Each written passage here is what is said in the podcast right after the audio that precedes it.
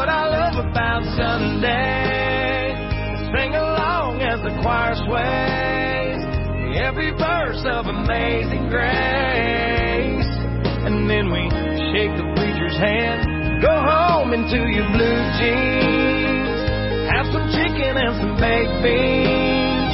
Take a backyard football team. Not do much of anything. That's what I love about Sunday. Feel really awkward standing here while that's playing the whole time in my country shirt. Uh, but that's a great song. That's a great intro. Um, I don't know what you think about when you think about Sundays. Uh, when you have a room this size, there's a lot of different backgrounds when it comes to your expectations and your, your experience growing up. Um, maybe for you, Sundays sounds like that song. You know, you grew up in a traditional church and you think about grandma's hands waving high, choirs singing in the background, chicken after church, or maybe, you know, you didn't necessarily grow up in a religious home. And so Sundays is just a day off. It's a day you get to relax. You know, it's the day after Saturday. It's the day before Monday. Uh, for me, I grew up in a Catholic home and we went to Mass. And so when I think about Sundays, when I was growing up, I had a lot of different, different experiences and thoughts. I remember when I was growing up, Sundays was the day for dressing up and messing up your hair. We had to dress up really nice for Sundays in the Sprinkle family. We had to put on our best clothes, which usually meant I had to wear these really tight pants that I didn't like, that were super uncomfortable, that I only wore on Sundays. And when I would sit down, they would go up to like my calf. And uh, it was the day that my parents would do my hair because I had to look nice, which usually meant that I was rocking the alfalfa hairstyle, where it was just combed right down the middle, usually when my dad would comb my hair, which, you know, made me feel a little self-conscious. I was only seven, eight, nine years old, but I cared about what my hair looked like. And uh, I remember Sundays was also the day when you'd either get bear hugged or your hand crushed by a total stranger. Because what happened is, is, is Father Ned, our priest, he would say, the Lord be with you. And you'd say, and also with you. And then he would say this little rap that I couldn't quite understand. And then we would all stand up and we'd look around at total strangers and have to introduce ourselves. And so, you, know, it could go one of two ways. There was the bear hug lady who would just scoop you up and squeeze the life out of you. Or there was the guy that shook your hand and wanted to show you how a real man does it. And he would just squeeze your little fingers till they were purple. And this is my experience, no joke, every week on Sundays. We would have the sprinkle section, and it would always have the same people behind, and we'd always have the same experience. My favorite part of Sundays growing up, though, was the, was the snack time. Or at least what I thought was snack time. It's not snack time. I'm an adult now. I know it's communion. It's very important. It's the body and the blood of Christ. It has real meaning. We're going to do one in a couple weeks. But as a kid, it was just snack time. And that was my favorite part. You know, we get to the part of the service where Father Ned, he would take off his green, like there was like this green shawl and he would lay out this really nice white sheet on the table. And that's when, that was like ringing, ringing the dinner bell.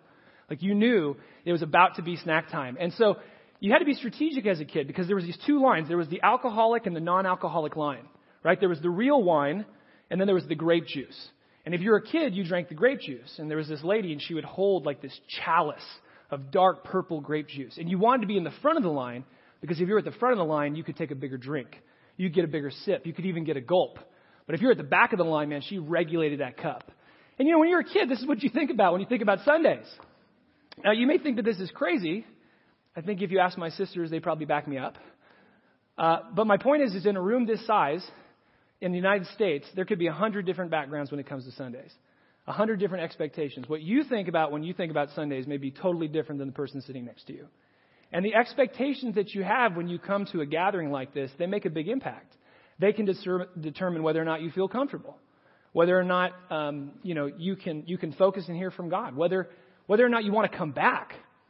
And so, what we've been doing in this last uh, last week, and then over the next couple weeks in this message series, that's called Sundays, is we're looking at why we do what we do in these Sunday gatherings, and more specifically, we're looking at what is it that God wants to do through this time. What is God's viewpoint on this gathering? Uh, what is the purpose of it all? And how can we keep it from growing stale and routine and for its meaning to be drained out? What, what do we have to do to make, make that happen? So last week, Randy looked at um, uh, why we sing on Sundays. And over the next couple weeks, we're going to be looking at um, why we serve and, and why we give. But today, we're going to be looking at the question uh, why do we gather around the Word of God weekly? Why does the Bible have such a prominent and central role? in all that we do in these Christian gatherings on Sundays. Now, this, this isn't necessarily something that you would just assume is right or good. In America, for the most part, the Bible gets a pretty bad rap. There's not a lot of respect for the Bible when you look at our cultural centers like Hollywood or even in our academic world. The Bible is seen as, as non credible. It's not an authority on anything. It's, it's full of superstitions and it's fairy tales and it's, it's full of inconsistencies. And you just you really can't take it too seriously. I mean, you know the people who wrote the Bible didn't know about science, right? And so if you want to take the Bible seriously and you, you know, it makes you feel good, then great, good for you. But to actually base your life on it, to make decisions in light of what the Bible says, to let the Bible inform the way you raise your family, your, your morality, your sexual ethics, well, that's just crazy. That's just, that's just religious nuttery. And this is how we talk. This is the attitude towards the Bible in American culture today. You've heard this. Maybe you've thought some of these things before. And so we just can't assume that it makes sense to everybody that the Bible is going to have this prominent and central role in the lives of Christians and in our gathering. But when you read the New Testament, when you, when you actually look at what Jesus and the, the apostles said and taught and how they lived, the Bible did have that role. The Bible is central to the life of Christ, the apostles, and everything that the church did. And so Paul would write to churches like Colossians, and he would say things like this He'd say, Let the word of Christ dwell in you richly. Let the Bible soak you up like a sponge soaks up water. Let it dwell in you richly. And then it says, teaching and admonishing one another with all wisdom, singing psalms and hymns and spiritual songs with thankfulness in your heart to God. This is a picture of a community where the Bible is informing everything we do. We encourage one another, we challenge one another, we warn one another, we teach one another, we sing the Bible together. It has a central role in the life of Christians and in the life of the church. But why does that make sense? That's the question. Why would it make sense to give it such a prominent place? Why do we make such a big deal about the Bible when we gather together here on Sundays? There are a lot of answers to that question. There are a lot of reasons why it makes sense. Uh, but I would like to focus on a few things today. I'd like to focus on some things that God provides mankind through the Bible that we can't get anywhere else and that we desperately need. What God provides us through the Bible is He provides us a level for our lives, He provides us a compass in the chaos, He provides us an MRI for our soul, and He provides us a mirror for our moral character. And let's take a look at each one of these in some detail. Let's start with a level for our lives. So, this is a level. You use a level to make things straight. Whether you're hanging a picture or you're framing a house or you're laying a foundation, you want to make sure that things are level, that they're straight. If things are crooked, you're going to have problems. Now, we as human beings, we also use levels for our lives. We level our lives against other people and their lives. We look around at what other people are doing, what other people think, and that gives us some sense of whether or not, whether or not we're off or whether or not we're straight. So ask yourself this question Who do you look to to level your life? Who influences you? Who are the people that are your example and your models for how you talk, how you dress, how you work? Whose marriage do you look to to see if your marriage is on or off? Who do you try to stay up with financially to see if you're in the right spot financially? We talk about keeping up with the Joneses. Who are your Joneses? If you're in high school, if you're in junior high, who are the cool kids? Who are the students that other people like, they want to dress like, whatever they're into, everybody else gets into? These are the people, these are the students that other students are leveling their lives off of because as human beings, we're all looking around and watching each other. We're trying to find the good life. We're looking around to see who has it, and we want to get it. And so we're constantly trying to level ourselves off what other people are doing. And here's the problem. There's a real problem with that. The problem is, is that nobody is so wise or so good or has so much success or knows so much about life that they can really provide you direction in every area of your life. There's nobody who can really serve as a level for each part of your lives. Nobody has that kind of skill. Nobody's that good. And so what that means is that for you as a human, looking for a way to make sure that your life is level, a lot of it is trial and error. A lot of it is the best that your wits and your will can get. And that's hard because you do your best to build your life, choice by choice, and decision by decision, and decade by decade, and relationship by relationship, and dollar by dollar. But if it's not built on a solid foundation, it can come crashing down. Like a house that's built on a faulty foundation. Have you ever seen a house on a bad foundation? This is a picture of a house. It was built on a foundation that was not flat, and it came crashing down. And this can happen to our lives. We need a level for our life. And that is why God has provided us His Word. That is why Jesus Christ gives us His Word, the Bible. The Bible provides us the level that we need. Jesus Christ is the only one who has the knowledge and the understanding of life that we can actually level ourselves against. He is the authority on everything because He created everything. And because He loves us, He has given us a way of leveling our lives so it can stand the test. And that's why in Matthew 7:24 he says, "Everyone then who hears these words of mine and does them will be like a wise man who built his house on the rock. The rain fell, and the floods came, and the wind blew and beat against that house. But it didn't fall because it had its foundation on the rock. And everyone who hears these words of mine and does not do them will be like a foolish man who built his house on the sand. And the rain fell, and the floods came, and the winds blew and beat against that house, and it fell and great was its fall. We need a level for our lives, and that is what God provides us in the Bible. We also need a compass. We need a compass in the chaos. Have you ever been lost? You're driving around, I mean, totally lost. Like you get turned around and you go this way and you go that way, and pretty soon you're in a place you don't recognize, you don't, you don't, you can't orient yourself, you don't know where anything is. Your phone's dead, you can't get on Google Maps. It's dark, you can't see the stars because it's Southern California and there are no stars. And you're looking around for a mountain range. There are no mountain ranges to be had. You're lost. You're totally lost. How do you feel? Feel stressed out. Feel super anxious. Now add some people to the car. How do you feel? It's way worse because everybody's got an opinion. Everybody's telling you where you need to go. And it just starts to make you zoom in to the situation and you lose track of where you are, where you're trying to go. It's a horrible experience. You get stuck. And our lives are like that. We can get stuck in the same way. We can get lost in the same way. We hit these challenges, relational conflict, financial challenges, and we do our best. We make our decisions. We go this way, and then we go this way, and we go this way, and pretty soon we're stuck and we don't know how to get out of here. We don't, we don't know how to get back. We can't seem to make the situation better. In our jobs, our, our businesses can fail. In our bodies, our bodies can fail. People can fail us.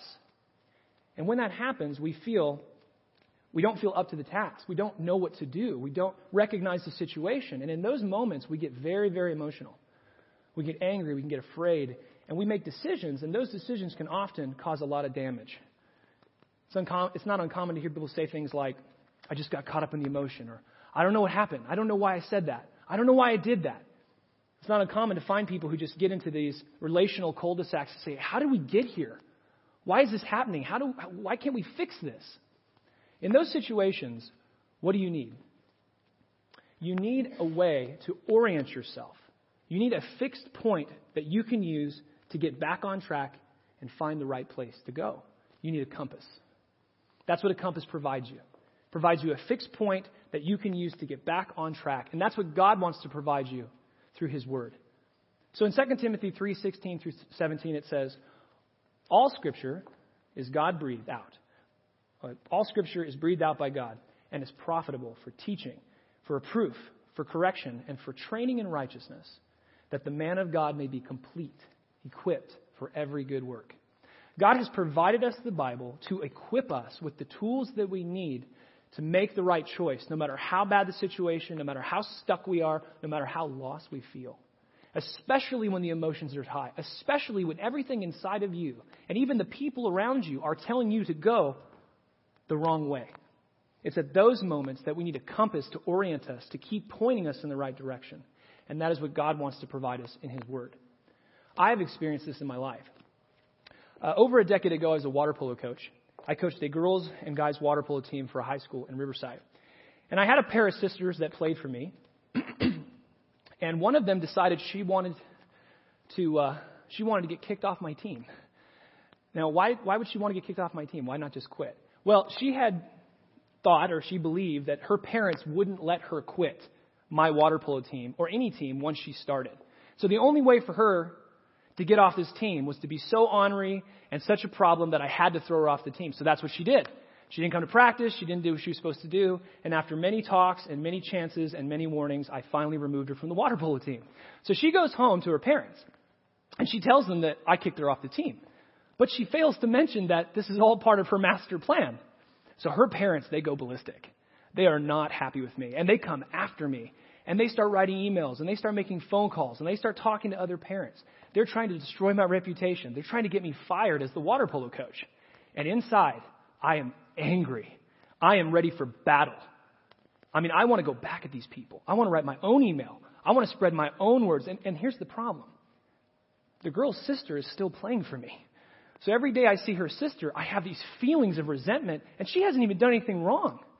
And so the whole time this is going on, God is speaking to me through the messages at Church in the Valley, and then the things that I am reading in my own time in the Bible. And one of the things that He's saying is He's saying to me that I don't I don't vindicate myself.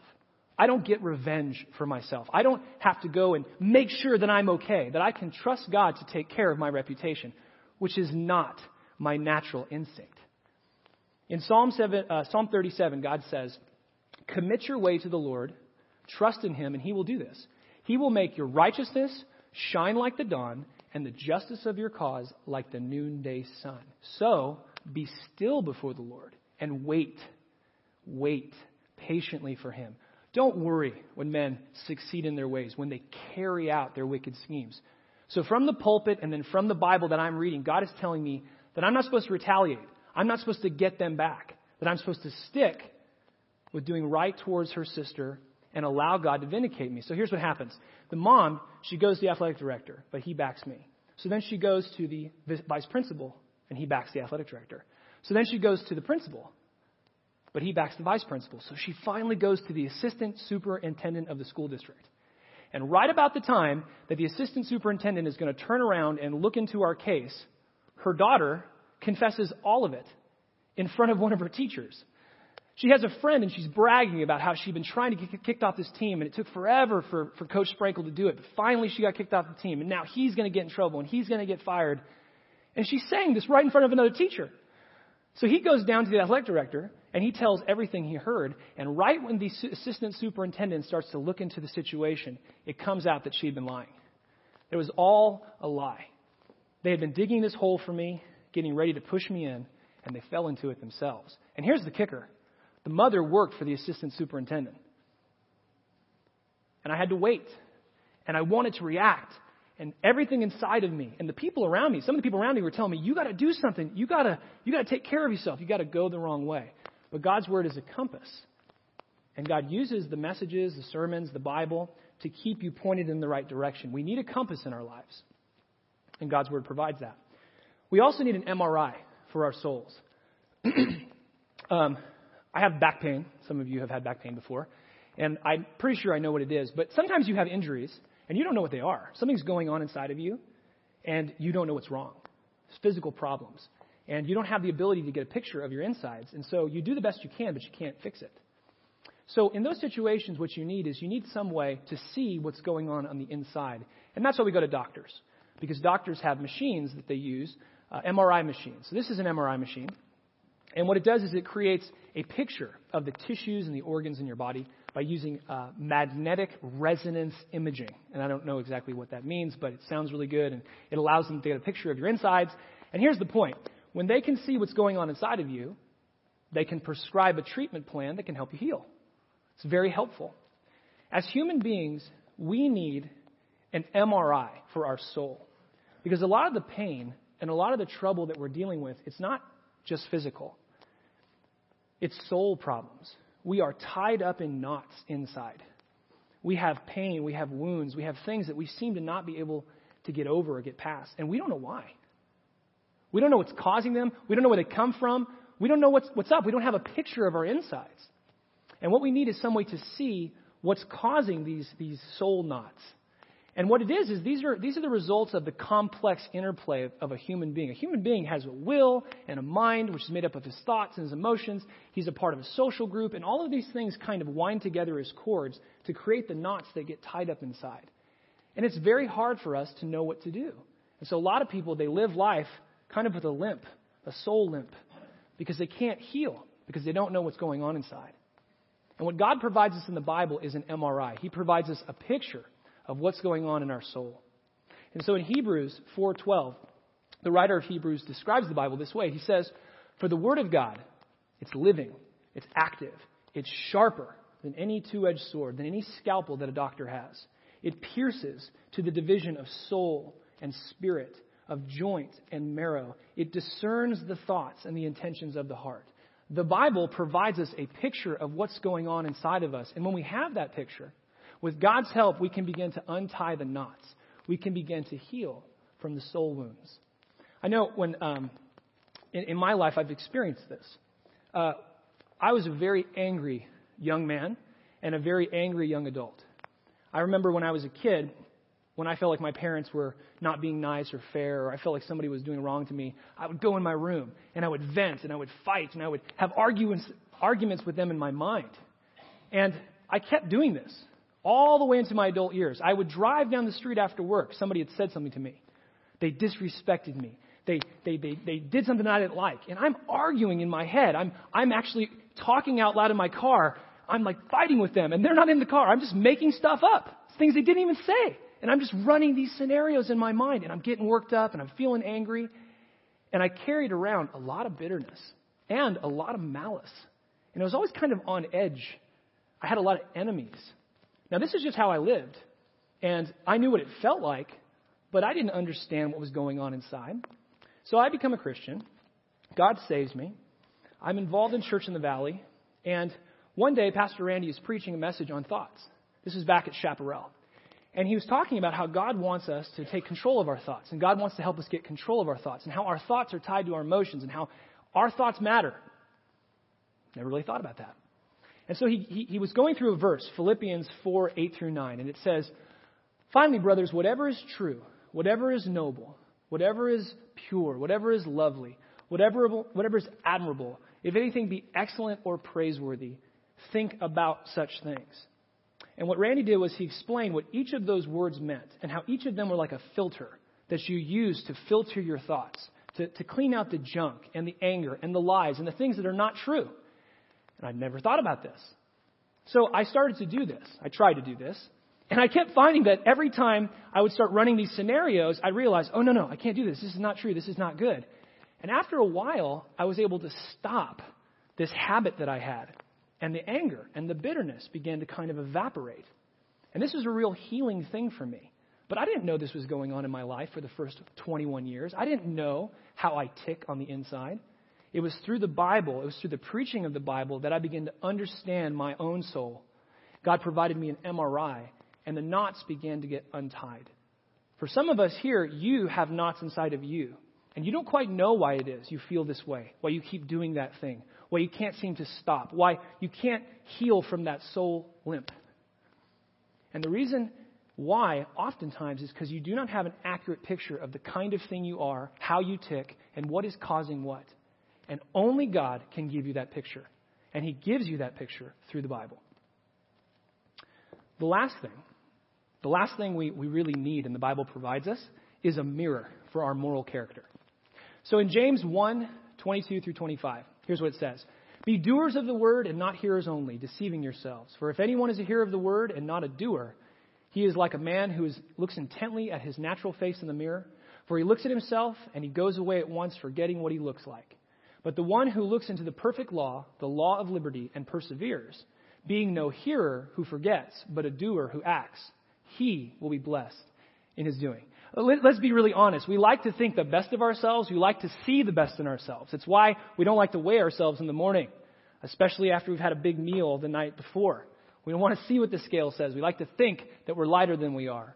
It's why we don't want to look at our bank accounts at the end of the month. We don't want to see all the money we spent and all the money we don't have. It's why sometimes I just don't want to look at the human highlight reel that is Facebook and Instagram and all the amazing things that beautiful people are doing.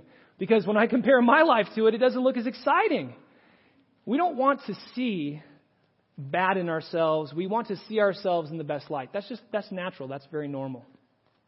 And so when we come to the Bible, oftentimes we'll read it and it'll feel bad. We'll feel convicted by sin. We'll, we'll see a reflection in the scriptures of ourselves morally, and we don't like the picture.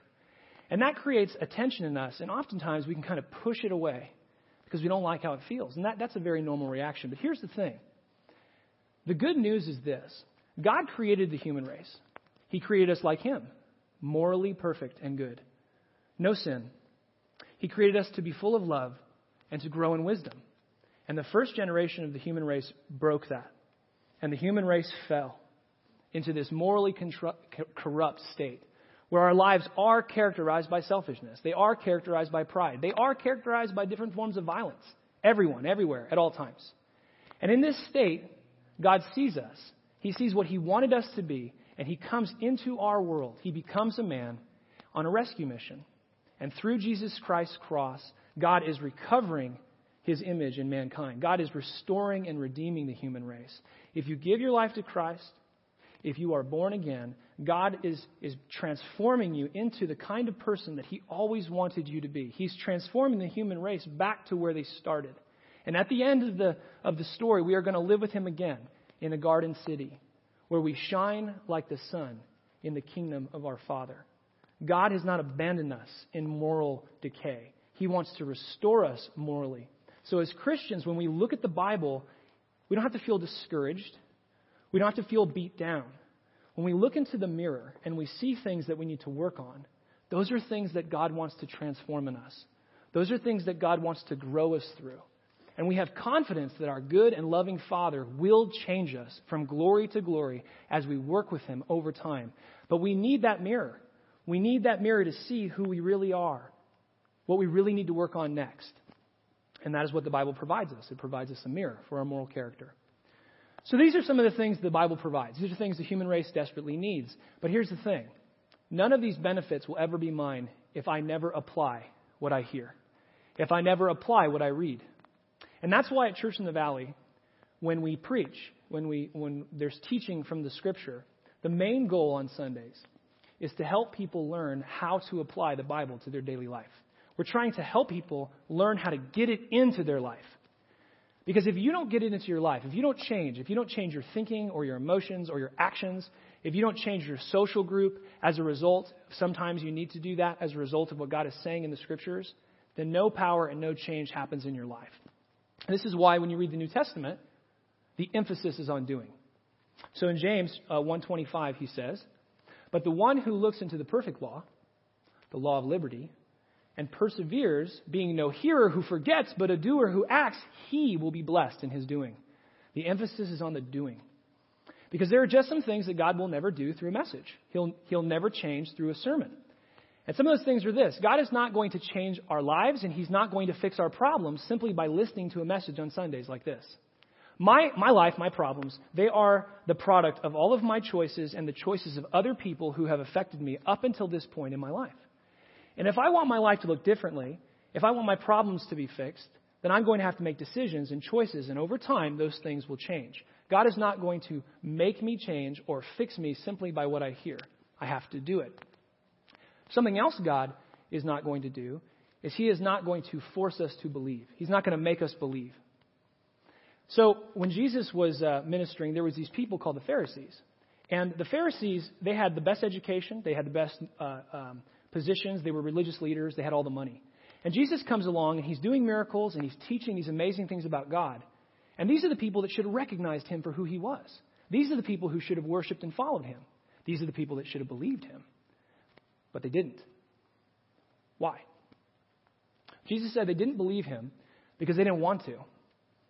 They had ears and they had eyes and they had minds, but they didn't use those things to understand. They didn't want to know what Jesus was saying.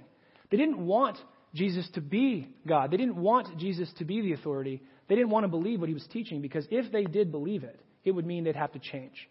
It would mean they'd have to give up their lifestyles. It would mean they'd have to give up their positions. It means some of the things that they held to be true turned out not to be true.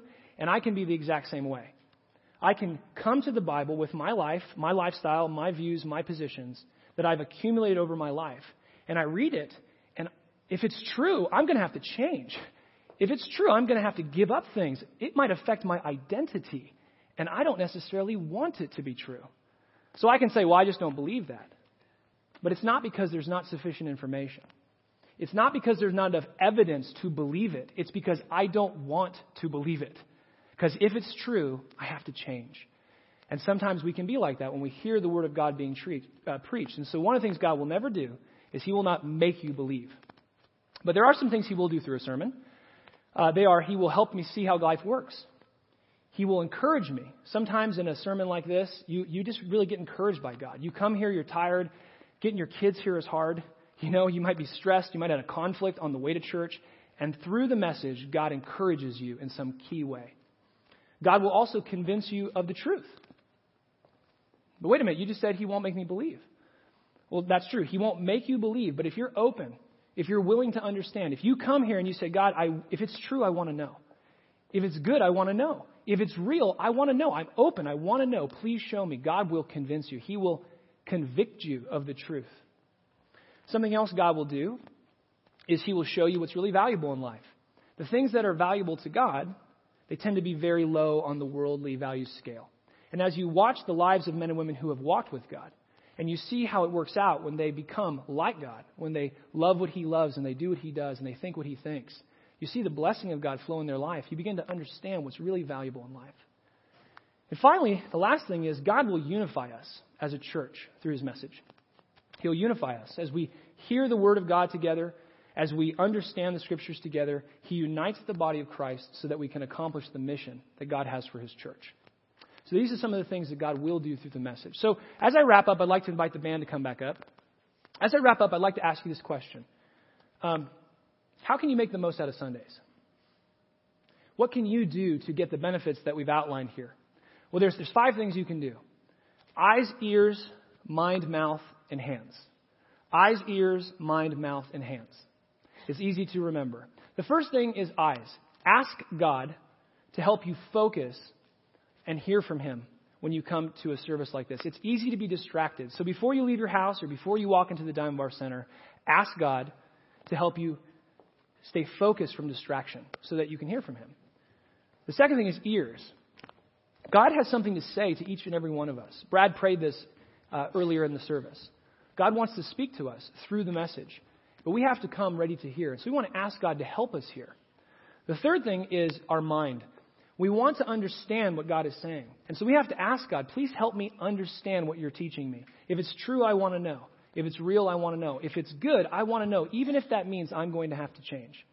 Help me understand.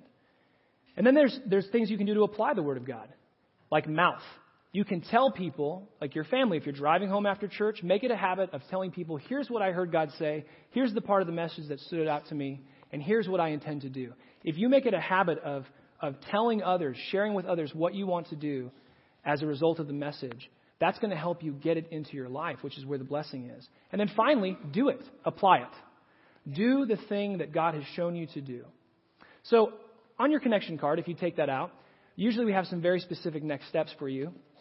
But today I've left them blank, and I'd like you just to take some time to think about what, what are your next steps? What do you need to do as a result of this message? And then purpose to do it because the blessing is in the doing. Let's pray. Father, I thank you for today and for your word, and I pray that uh, you would help us as we come to a gathering like this to hear from you. I pray that you would uh, remove distractions, that you'd speak to us, that you help us understand so that we can apply your word and find your blessing. We thank you for the Bible and the truth, and we give you thanks in Jesus' name.